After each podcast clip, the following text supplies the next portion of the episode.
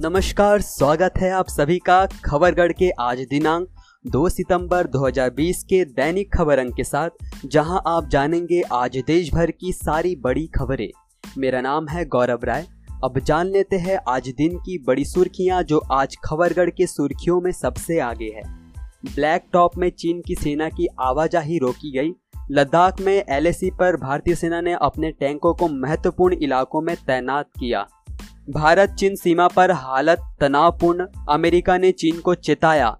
अमेरिकी विदेश मंत्रालय ने जारी किया बयान कहा, पड़ोसियों को उकसा रहा है बीजिंग। किया बीजिंग के खिलाफ खड़े होने की अपील। जेईई नीट के छात्रों के लिए रेलवे का तोहफा। 40 स्पेशल ट्रेनें चलाने का ऐलान।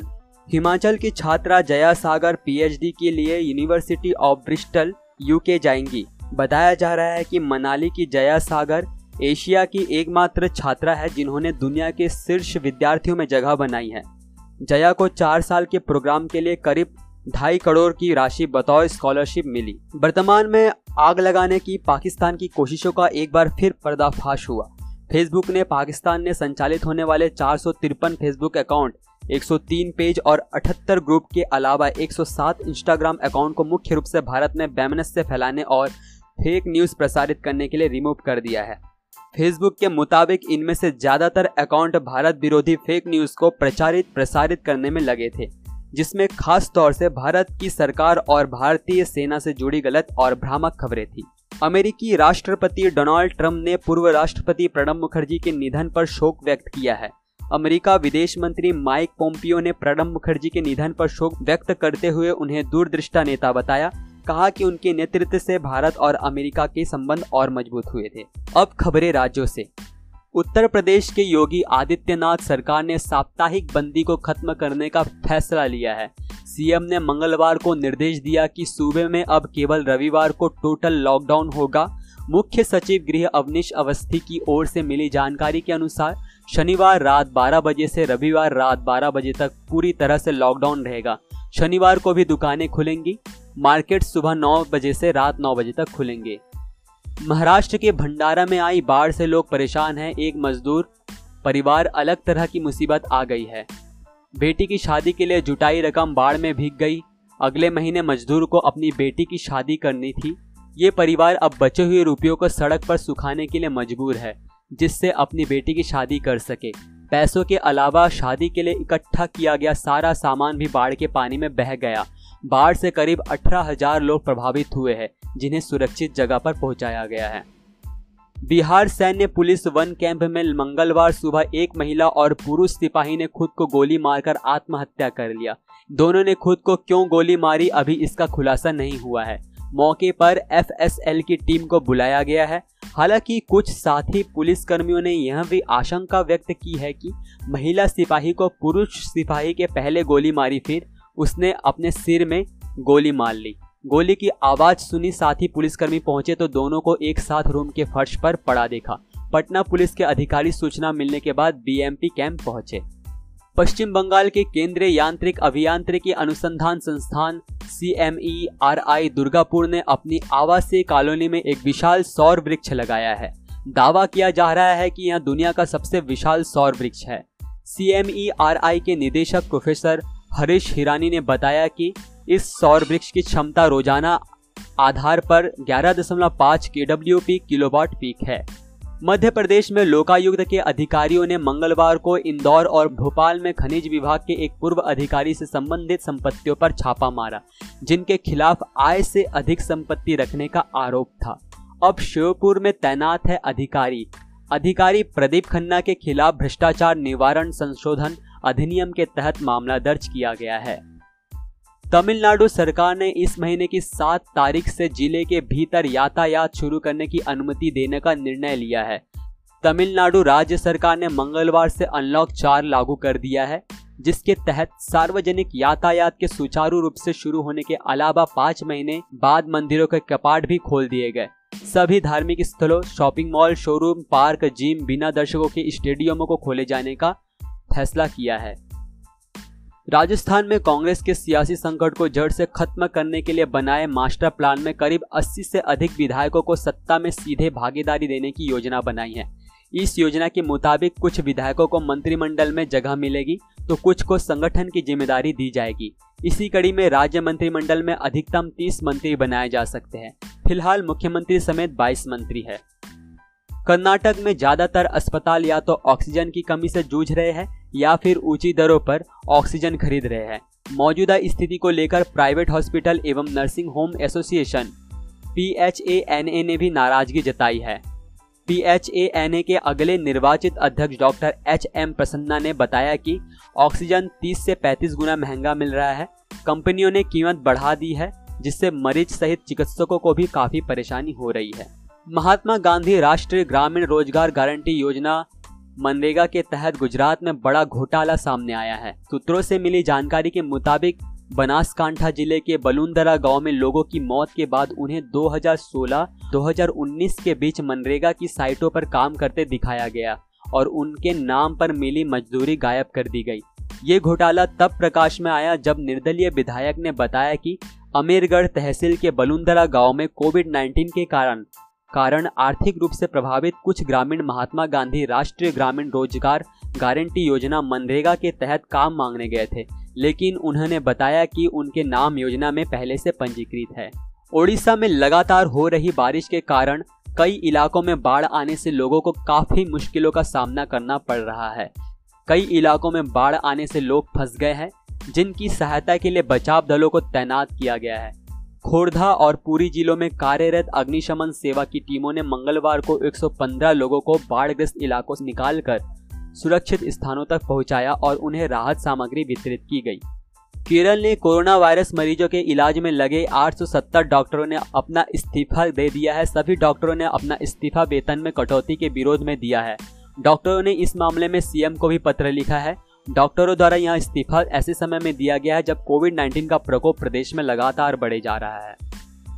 झारखंड में 18 से 22 सितंबर तक मानसून सत्र बुलाया जाएगा।